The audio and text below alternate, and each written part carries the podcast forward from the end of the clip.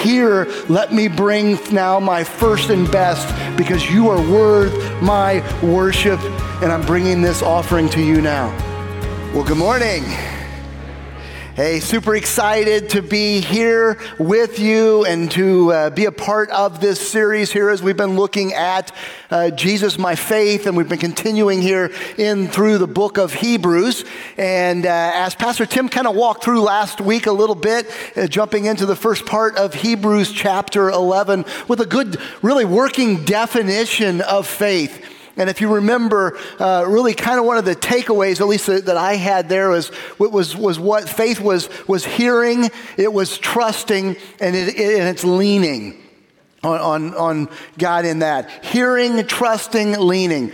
Over the next few weeks, we're going to then continue through Hebrews 11 and see some examples of what that looks like here lived out in the past and, and maybe some very practical uh, things that we can apply here uh, as well to uh, where we're at uh, right here in central Illinois in, in 2022. And uh, super excited to be a part of, of that. And, and we're going to be looking here at Hebrews chapter 11, verse 4.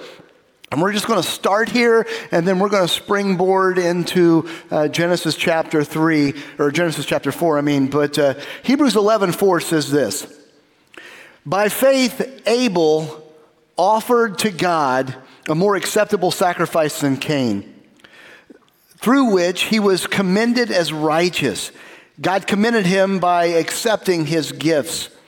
And through his faith, though he died, he still speaks. And so we see here, starting out in this, we're starting to list out some examples of faith. The author of Hebrews is kind of giving some, some Old Testament examples of what it looks like, really, as they heard, trusted, and then leaned on Jesus Christ, even uh, this Messiah that would come, even before they even knew who exactly that would be. And, and so we see this account here of Abel who offered to God a more acceptable sacrifice than his brother Cain. Do me a favor now.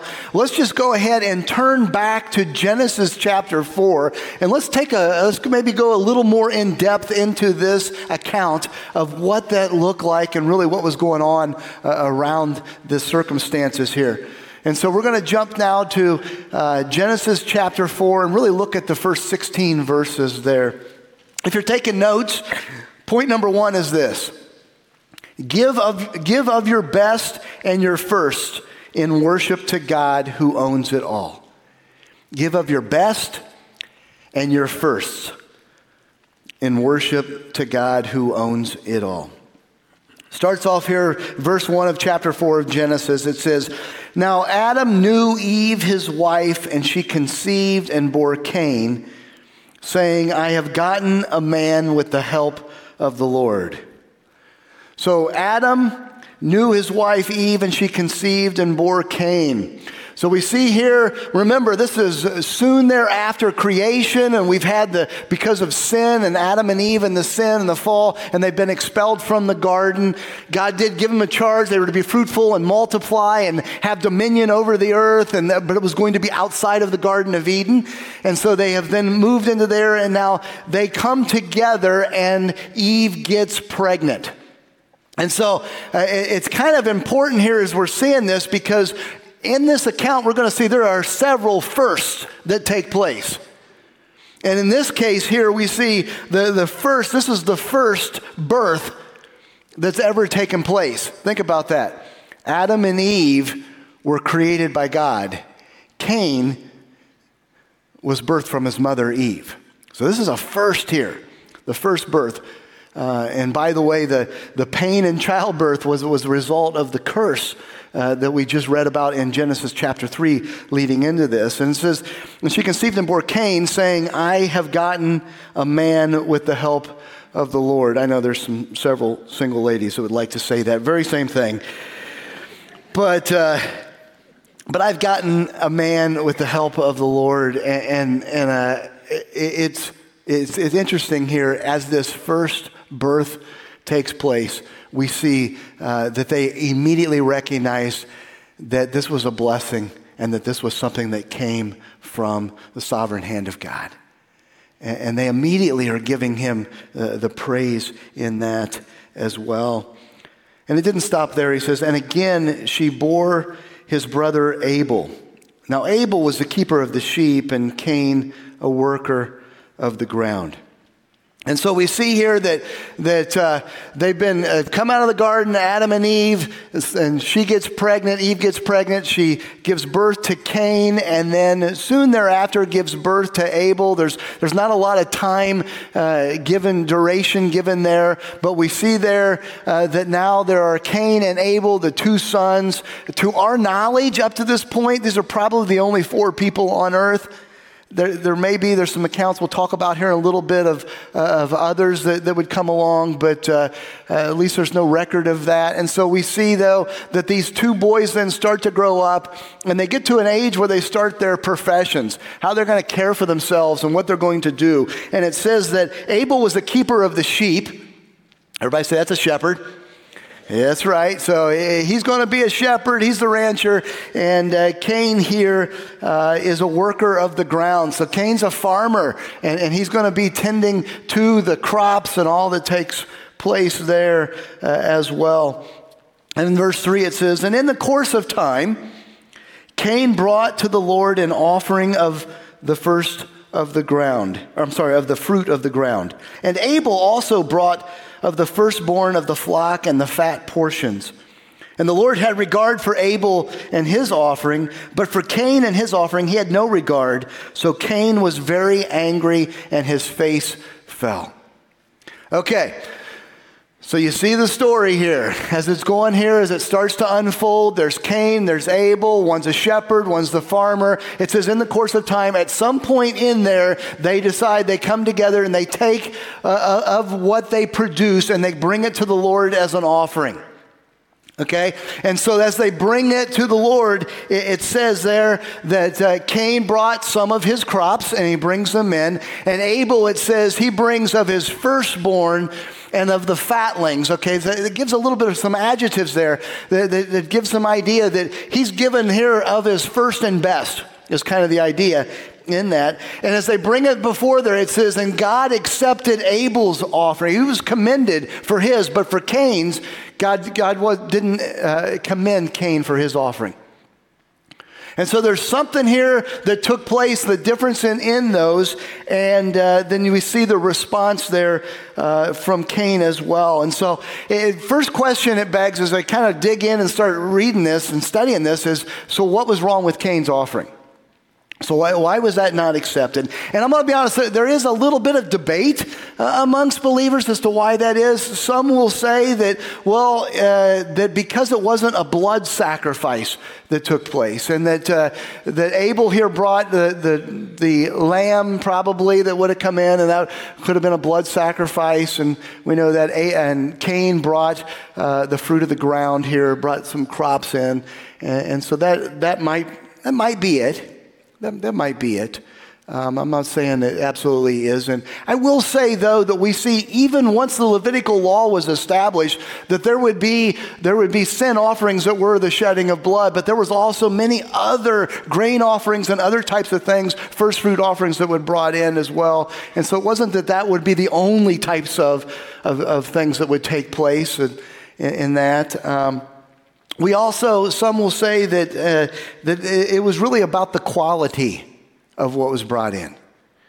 That uh, Abel brought his first and his best, and Cain just brought some of kind of would be the idea in that. And I would say I would probably land more in that as well, as you see. And some of it, just from what I mentioned here, kind of from what the adjectives that were given and the lack of adjectives that were given between Cain and Abel. It says Abel brought the first and the fat portions kind of gives the idea of the, of the, the choice. Uh, the, the choice offering there as well. And uh, Abel, it just says, well, he just brought some. He just brought some of that. Some will also say that, that maybe it has to do also with the attitude in which it was offered. Uh, and, and I think clearly we see that in, back in Hebrews 11. It says that Abel brought it and it was commended unto him as righteous. And, and Cain, it was not accepted.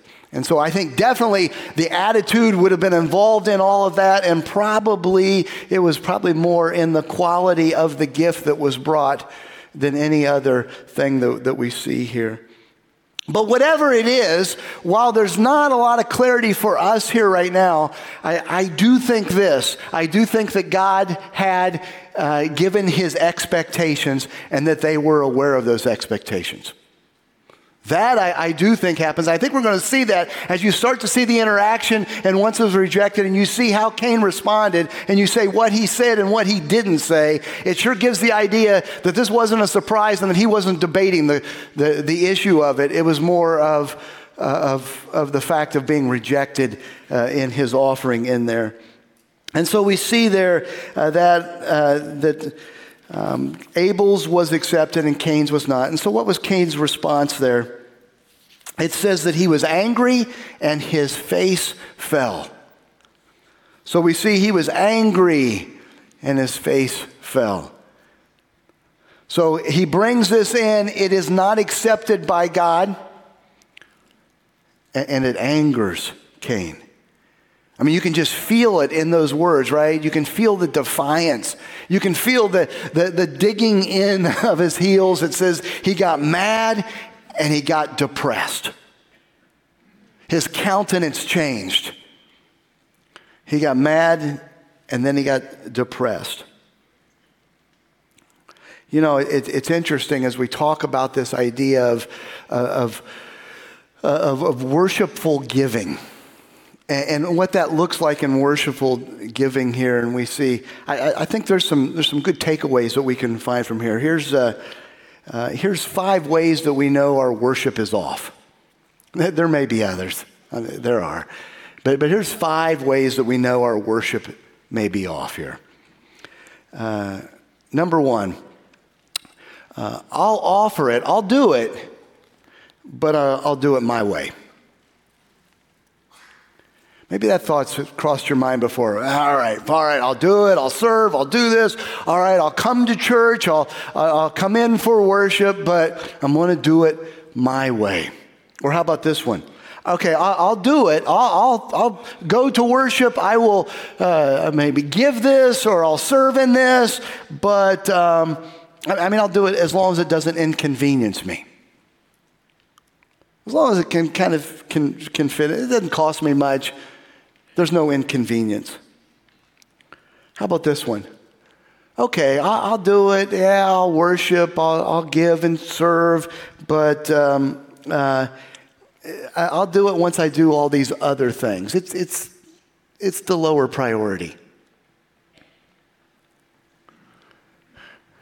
Or maybe could be this. Well, okay, I'll do it. I'll, I'll, we'll go to church. We'll, we'll serve in this and we'll give to this uh, because it, will look good to others. Because others will see that and, and, it'll look good. Or, or maybe the last one here kind of wraps it up a little bit there, but, but, but I'll do it, you know, as long as what I'm doing, as long as it makes me feel good. Or I like serving there because I like the way it makes me feel. Whatever those are, maybe you can relate to one of those. I sure can. Continue on in verse 6, it says this And the Lord said to Cain, Why are you angry? And why is your face fallen? If you do well, will you not be accepted? And if you do not do well, sin is crouching at the door. Its desire is contrary to you, and you must rule over it. Man, these, these are a couple of verses I, I like the most in this passage. Man, these are verses of hope here to me. And maybe, maybe you didn't catch it the first time through, but it says this. So the Lord says to Cain, okay, Cain here, he's angry, he's depressed. And so God comes to him and says, Hey, wh- why are you so depressed? Look, if you just do it right, it'll be accepted. Man, can, can you see the patience that God has in, uh, to us? You see the, the, the mercy that God has? Look, you didn't do it right. But look, if you just do it right, it'll be accepted. Here, the, really, it's, it's, it's, he's giving a, a second chance to Cain. He's saying, look, you, will receive favor in this. He says, but, but if you continue on this anger, look at that phrase. It says, but sin is crouching at the door. Man, you, that metaphor there is a, a powerful meta, metaphor as we see that, that little word picture of sin crouching at the door, just ready to spring on Cain. And he's saying, Look, you've got this thing, and it's just right there, just just ready to leap into action. You better do something with that anger. That sin right there is, is just about ready to take over. And we're going to see God calls it. He says, Look, this is what's going to happen. And we see in this story, it's exactly what happens. And it's what sin does. As it just kind of builds and builds and builds. And so he says, Will you not be accepted? Um, sin is crouching at the door. Its desire is contrary. Man, it's against you. This anger, it's not for you. This is not helping you. This is hurting you. It's harmful to you. It's contrary. It's, it's, it's against you. But you must rule over it. Another thing I appreciate is the fact that God is acknowledging that, that Cain was able to do something with that sin. He could have victory over it. He wasn't powerless in it, he wasn't helpless in this. And God says the same thing to us. And whatever the sins and struggles that, that we seem to get in and we get so tied up in, the, that God's look here, God, God also says, I'm, I'm right there ready to jump in with you in this and help you. Through the work of, of God in our lives, the work of Jesus Christ. Man, he covered that sin. We can have victory over sin. And that's what he's saying to Cain is you can have victory over that as well. Cain had a choice. He could rule over it. He could deal with that anger, that bitterness that was starting to, that jealousy that we're going to see that was starting in, or not. You know, as, as we're looking at this idea of, of giving of our best, and I was thinking through that this week of, uh, of, of things where we give our best. And I, and I don't know about you guys, but I, I came to mind Thanksgiving. I have no idea why Thanksgiving did initially, but uh, let me tell you this. I don't know about you guys, but in my house, for me, I generally have two Thanksgiving meals. You guys, anybody else have two Thanksgiving meals? I, I, we, we have kind of two Thanksgiving meals that take place on the day of Thanksgiving. The first meal, the first meal is the, the, the meal that my wife prepares. And sometimes others of us as we help her out or we get out of her way, depending on what she wants in the moment and what is going to help to have better food, because that as well. She's a very good cook, and I'm not. So, but uh, but that first meal, man, is it is uh, nice, and she generally starts even the night before in preparation for that and things. When we get out the turkey that morning, she'll get up early and she'll start that turkey and all the things that she's doing to make that good, and all of the fixings and everything that's going on. And we generally eat um, Thanksgiving lunch around maybe one or two o'clock uh, in the afternoon is typically it. And boy, if you come in sometime in the late morning, sometimes we'll even help you, you start setting the table and we bring out the good china. You remember the good china. It's the ones we use once a year. And it's the ones that we brought out, right? It's, it's, it's, I don't know if you were 80s, early 90s, but it was, man, that was part of your wedding register, right? And you got this china that you love that's so dated now. But, uh, and they bring this out, and man, it's, it's there. You guys know what I'm talking about here if you're a certain age. And we've got this good china, and you bring out the napkins, and you've got those little round things. I have no idea why we have to wrap a napkin up in that, but it looks good. And we've even got this silver silverware that you have to polish and keep just for this one time, but we get it out, and, and man, it is an awesome meal. And we have family that comes in, who's ever is in town of our kids and extended family. And we've got uh, uh, Kristen's parents have been coming near your kind of tradition there with the Alvies as well. They come in as well. And Doris brings her pies and stuff for dessert. And man, we, it is just to the nines. And we, we eat and we laugh and we share. We kind of make a tour of just some things that we're thankful for and we eat and we eat and we laugh, and that's Thanksgiving lunch. And then usually when that's done, we kind of help to clean up some stuff. And you take what hasn't been eaten and you kind of set it aside and put it in the refrigerator and stuff. And then you go change into your sweatpants. And a lot of times there's a ball game on, so we'll turn on football and just kind of the falling asleep and hanging out. And then for some, and some members of my family, they only eat once, but for some, you know, about seven o'clock, eight o'clock, I start to get hungry again. And then I have my second meal. Now, this second meal is, is a little, it's kind of similar to the first meal, but not. Oh, it's the same food. But I, you know, I go in the refrigerator, I pull out the turkey, and, and I, I like the, the white meat is perfect for turkey sandwich. And I, I get, you know, I, I get a, a dish.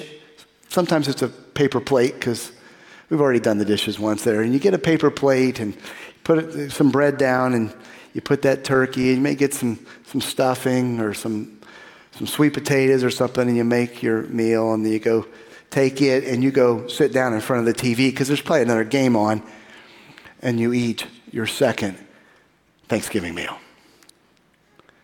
Same food, but it looks very different. That's kind of what I see being described here in the offerings that were brought. One was the best, and one was, eh. I mean, same stuff, sort of, pretty much, but without all of the fixings. So let me ask you, what does your worship look like? Which Thanksgiving meal does your worship look like? Does your service, giving, when we talk about giving, it, it, may be in money. I mean, it's the time, it's the talents, it's the treasures, it's the all of us. Uh, um, uh, Romans 12 says that we are to, to present our bodies as a living sacrifice. We are the offering, the sacrifice. This is your reasonable act of worship, it says in Romans 12, too. So, how is your worship? Is it like Thanksgiving lunch or is it like Thanksgiving supper? Point number two repent when in error. Otherwise, our selfish, broken worship will turn to anger. Repent when in error. Otherwise, our selfish, broken worship will turn to anger. Continuing on, verse 8, it says this And then Cain spoke to Abel, his brother. So we've had this discord here between God and Cain. We've had the rejection of the offerings that were brought of Cain, the acceptance of Abel's offering, the commendation that took place there. We see the anger. We see God challenging, don't let sin, man, take over. Do something with it. And so now we see Cain's response to that. It says he spoke to his brother Abel. And when they were in the field, Cain rose up against his brother Abel and killed him. It says Cain spoke to his brother Abel. I did some, some study in that, that. Cain spoke to him in the Septuagint. That's the, the Greek version of the Old Testament that was written in Hebrew that had been translated and stuff. They actually added some things there. It says, and Cain spoke and said, Let's go into the field was kind of the idea. And, and, so he spoke to him and they went off into the field and it gives an idea that he is bringing him out to this field. He is luring him away from other people. They're getting out where they can be by themselves, is kind of the idea of what's taking place. Let me see. We see premeditation in this. That's really the takeaway here is this wasn't just a, oh my goodness, a bad reaction, flight off the handle. This was a anger that was building and building and building that premeditated. He takes him out to this field. And Cain rose up against his brother and killed his brother. Now, it's interesting. I, I found when I first was reading through, I'm like, okay, th- this is a little off in, in my book. So let me get this straight. God rejected the sacrifice. Cain gets mad at God, or Cain gets mad at Abel? Seems like he should have been mad at God, but yet we see here he's taking it out on Abel. And I think the answer is probably yes, it's both.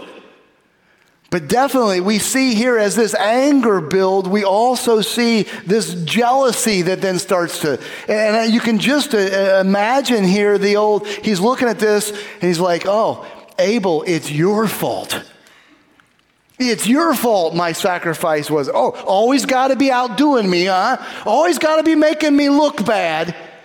And we see here the shifting now of blame. Instead of Cain looking and saying, Oh my goodness, I need to deal with my heart and change that. And oh, by the way, God's given me a second chance. Just do it right. Instead, it's I didn't do wrong, it's his fault. And you see the blame shifting then take place. And you see this anger then that's taking place, not accepting responsibility for what's taking place. It's the, the tearing down of his brother. And so we see here exactly what God said was going to happen. He said, Sin is lurking at the door. And we see then that played out here as they continue. So let me ask you this. If we, if we want to avoid that, so, so what, do we do, what do I do when I'm wrong? What do I do when I'm wrong? Here's some thoughts. First of all, humble yourself. Humble yourself. I'm going to say that it starts and it ends here. And, and, and this is a, a hard thing because it's not a real tangible thing to do but the humbling of ourselves. What was Cain's problem? The root of his problem, it was his pride. You're not going to tell me. I'm going to do what I want. I'm going to do it the way I want.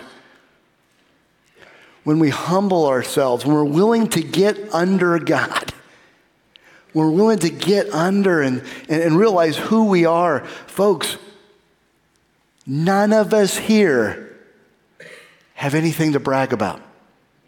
Do you realize that? The more that I focus on the fact that I am a dirty, rotten, filthy sinner. And the, the, my sin is, is hideous in comparison to the perfection of God. But I am a sinner saved by grace. The value that I have is because of Jesus Christ in my life. I have value. I have so much to be thankful for and so much, but it's all because of the work, the transforming work of Jesus Christ in my life. I'm nothing apart from Him. And so it's the lowering of it. It's, it's, not that I, that I think horribly even of myself. It's the, the humble, as we said last couple of weeks, it's, it's that I'm just focused on other things, not myself. Right? And so it's, a, it's about what, what, Jesus Christ and what he says about me, not what I, how, how lofty I think of myself, but humble yourself. Number two, admit where you're wrong. Admit where you're wrong. Be specific. And it's generally going to start with your, your thinking and your attitude. Now, admitting that you're wrong, be, be really careful because uh, Jeremiah says the heart is deceitfully wicked. Who can know it? We can't even trust ourselves in our hearts. We like to deceive ourselves. We love to give ourselves the benefit of the doubt. I mean, I know what they did. That was terrible. Well, I did. Well, mine wasn't so bad, but you got to know what was going on when I. I mean, I, you know, there was extenuating story, and we give ourselves the benefit of the doubt, and we give ourselves a pass a lot of times on things. And so a part of it, it's humbling yourself and it's admitting specifically, Lord, this is what I did. In thoughts, in attitudes, in actions. And then thirdly, confessing it. Confessing it. This may be to God and it may be to God and to people. Depending on what the offense is and who is related to and who the offense was against. And I'm going to let you in on a little secret. For me, especially when I'm confessing things to God and things that, man, God has brought to my attention that weighs heavy, it helps me to actually speak the words.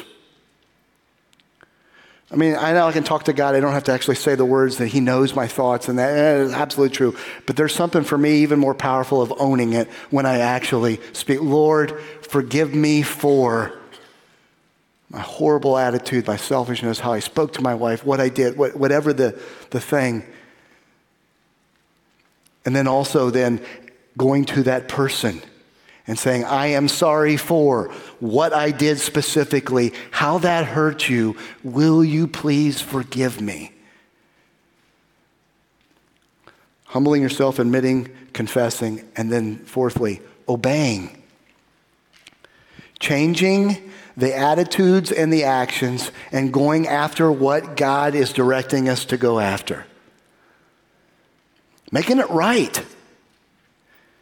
Think about if Cain had dealt with his anger, had dealt with the Lord, I'm sorry for this sacrifice, that it didn't meet that standard, and whatever those standards were that were pretty clear evidently to Cain, and said, I am so sorry for that, please forgive me. Here, let me bring now my first and best, because you are worth my worship, and I'm bringing this offering to you now.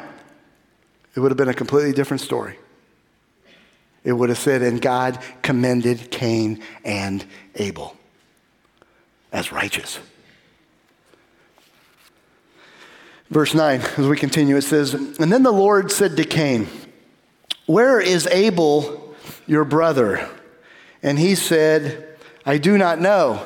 Everybody said that was a lie. That was a lie. I do not know. Am I my brother's keeper? Okay. So now the murder has taken place. Cain did whatever he did with the body here as it was out in the field away from any people, mom and dad for sure. And it says, And the Lord said to Cain, Where is Abel your brother? Okay, so now we see the confrontation, and there's some things that that uh, really, as we're going through, is kind of on the side here that I that I also took note of, but that I found interesting. One is the fact, man, can you imagine? God is speaking directly to Cain. I mean, it's just an amazing thing. We see that God walked in the garden with Adam and Eve, and, and there was direct communication. God spoke to, to Cain he spoke to Cain and Abel there as well, and now he's a second time coming back after his first challenge. He is in the presence of the creator of the universe, of all life. And Cain was well aware of that. There's only a few other times he spoke, he walked with Enoch, he, Noah he spoke with, Abraham. There's, we see accounts of this, but we see he spoke to Cain. Man, Cain is lying to God's face. Think about that. Secondly, I noticed here from, from God's perspective, you know, it's interesting, man, when God confronts, he confronts with questions, doesn't he? when he came to, to Adam and Eve and he's like, hey, where are you? Hey, why are you hiding? Who told you you were naked? What? You question, question, just leading them there. He cared, hey, so, so where's your brother? What have you done? We see questions again that, that, that, he's asking, man. He's just drawing Cain into the, out in this web of, of lies that are taking place. And, and then we see really just the defiance, the belligerence, the sarcasm then of Cain. He says, Well, I don't know. What am I? Am I my brother's keeper? Remember? Keeper of the flocks, right? Shepherd. Literally, Cain said, Am I my brother's shepherd? Oh, you liked his offering, not mine. And so you see the sarcasm, the contempt, even in, in the response. And, and, and so often, folks, we need to be so careful. Man, sin is crouching at your door. We see now that the cover up is taking place. Think of what went on. First, it started with a poor sacrifice that wasn't accepted. You can, we can kind of debate was that sin or is that just worthless? Was that just worth nothing? And, and you can, I can kind of go on either side, even know that. But what that led then to anger. That led then into jealousy. That led into murder. That led into lying. Do you see the, the, the snowball of sin that takes place? And it starts here and it gets root and it takes heart in, root in our heart and then it just starts to grow and grow and expand and expand like a snowball, just picking up more and more snow, getting larger and larger. That snowball of sin. You'd be so careful of that. Verse 10 then says, And the Lord said, What have you done? The voice of your brother's blood is crying to me from the ground. He says, What did you do? I can hear the shed blood crying out to me. As if we, we could ever deceive God who sees all, who knows all. he says, verse 11, and now you are cursed from the ground, which has opened its mouth to receive your brother's blood from your hand. And when you work, the ground, it shall no longer yield to you its strength. You shall be a fugitive and a wanderer on earth. He says, What have you done? Literally saying, I know what you've done. And now here is your punishment. You're going to be cursed.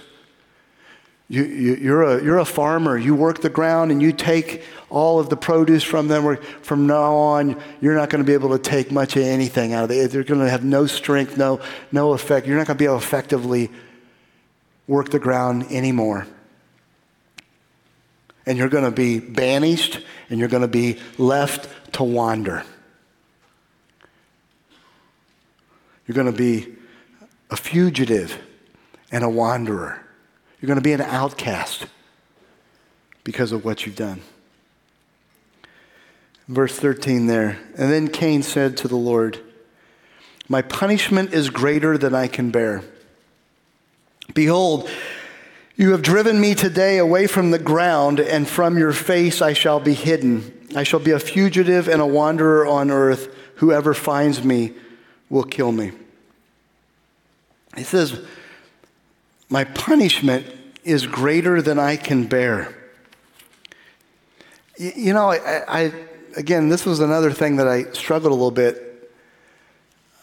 You know, even in the midst of being confronted with this sin, he's complaining about the consequences of it. As, as, I look and as you go on and continue into Exodus and then into Leviticus here in the, the, the Levitical law, the, the payment for taking a life was you would lose your life. Really, we see God's mercy in this that He's sparing His life right here, right now. He's getting off a little easy here. God's being very merciful in, in what takes place. And we, we see that He he's still, man, it's, it's, it's, still too much. I can't, I can't handle the consequence of this. It's still, I, it's about me still. He still has a, is, has he, is he repentant? No. No. When we're repentant of that, we're not complaining about the consequences. We're, we're owning that. We understand that. I don't know. He's not repentant. And, and notice the other thing.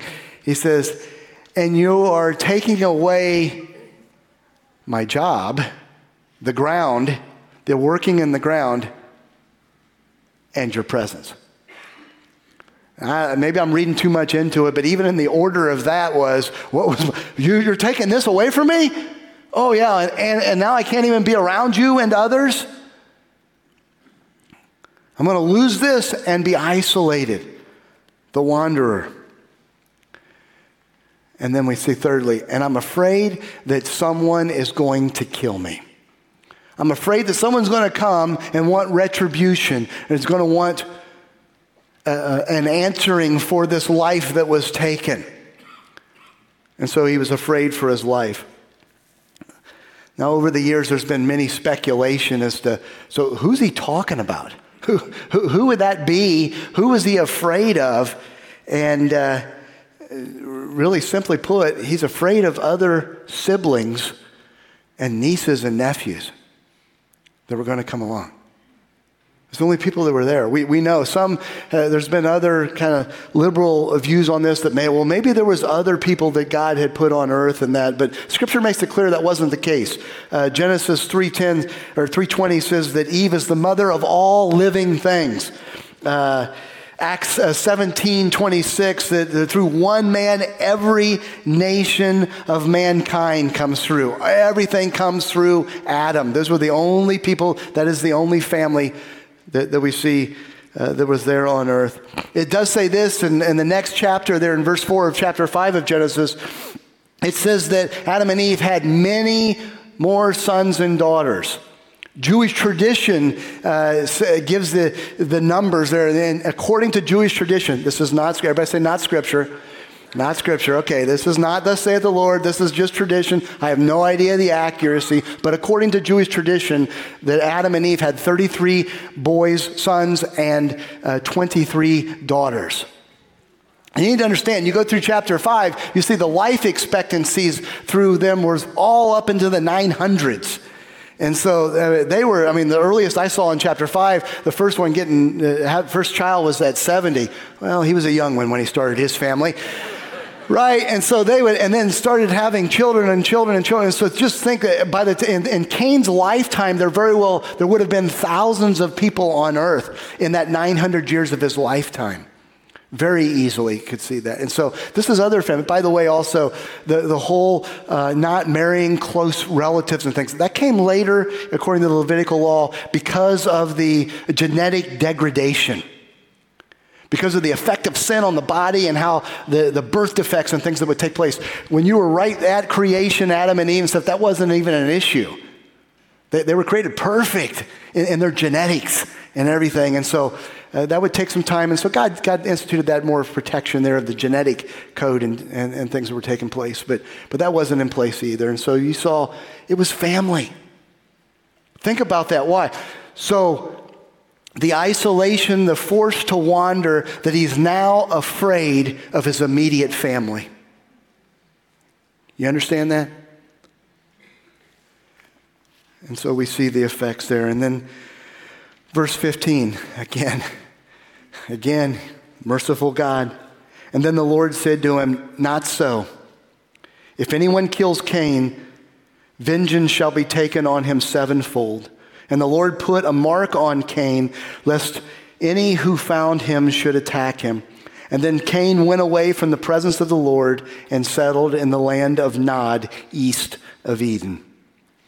So here Cain says, This is too much, and someone's going to kill me. And God steps in one more time with gracious, with merciful response and says, Nope, that's not it. I'm even going to protect you. Even as you're dealing with the consequences of your sin, I'm still going to protect you. And so he put this mark on him. We have no idea what that mark is. I, have, I really have no even speculation.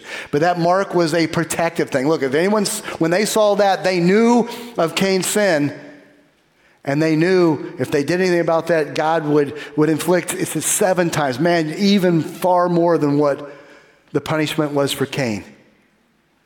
And so stay away. But so that mark that was protective was also a mark that was shameful of dishonor of what he did, had done. It says, and then Cain went away from the presence of the Lord. Everybody say that's a bad place to be. That's a bad place to be. There's another one that says was running away from the presence of the Lord. That was Jonah, right before the fish swallowed him. It's a bad place to be away from the presence of the Lord. So, as we're thinking through this, there are two responses that we see that we can have. Man, when, when confronted with our sin, two different responses. As I was thinking through that, I was reminded of an incident that took place in my life when I was 16 years old. And uh, so I, I was uh, old, uh, older for the uh, kids in my class, and I turned 16 in the fall of, of my sophomore year.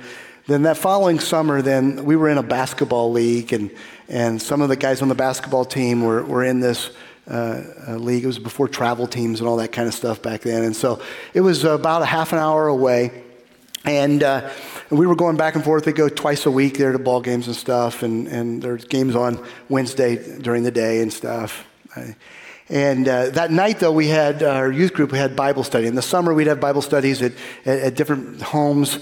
Uh, there was 40, 30, 40 people in my youth group. And this time, it was hosted at Joe and Margaret Flores' house. And they were close friends of our family and a, a whole lot of fun.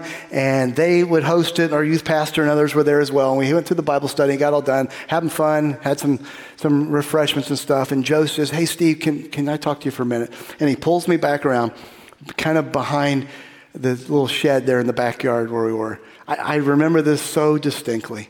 And he says, Look, Steve, um, I need to talk to you. Um, I don't know, you were heading all over to Tipp City uh, today, and, and uh, I was driving down the road, and you were driving way too fast. And you had a car full of, of guys in there, and you're, you're, you're, it was not safe, and you passed me, and, and so he says this, and you got to I can remember it because I remember the things that were going through my mind as he's saying that. And I'm thinking to myself, why don't you mind your own business? Are you kidding me? And I kind of remembered a little bit, oh, you were the guy in that little pickup truck putzing along, right? And all these things are going through my mind, and I'm like, come on, man, what, are you serious? You're doing, and, and I think probably he could see the look on my face because I remember he got this tear. He's like, Steve, man, if something happened to you, or if something happened and the guys that were in your car and it was your fault, I wouldn't be able to live with myself if I hadn't said something. You, you don't want that. And it was about that time that, yeah, you're right. I'm sorry, Joe. And I apologized to him. And it's just funny as I was thinking about that because I, I remember what I was thinking. I remember what I said. And now I look back on it and I'm like, oh my goodness, what a punk I was. And I was a 16 year old kid who didn't even have his license for a year with four guys in this little red Chevette flying down some country road, zipping around. Oh, but by the grace of God, something didn't happen. And thank you so much the guy actually cared enough to do that. And I thought about that, but I thought about how often, when confronted, when God confronts our sin, do we just grit our teeth, dig in our heels, and say, Mind your own business. Let me do what I want to do. And we lose sight of the fact, man, God loves us. The whole reason for confronting sin is I don't want you feel the, the hurt that comes with that. I'm saying this because I love you. Respond to me. Let's pray.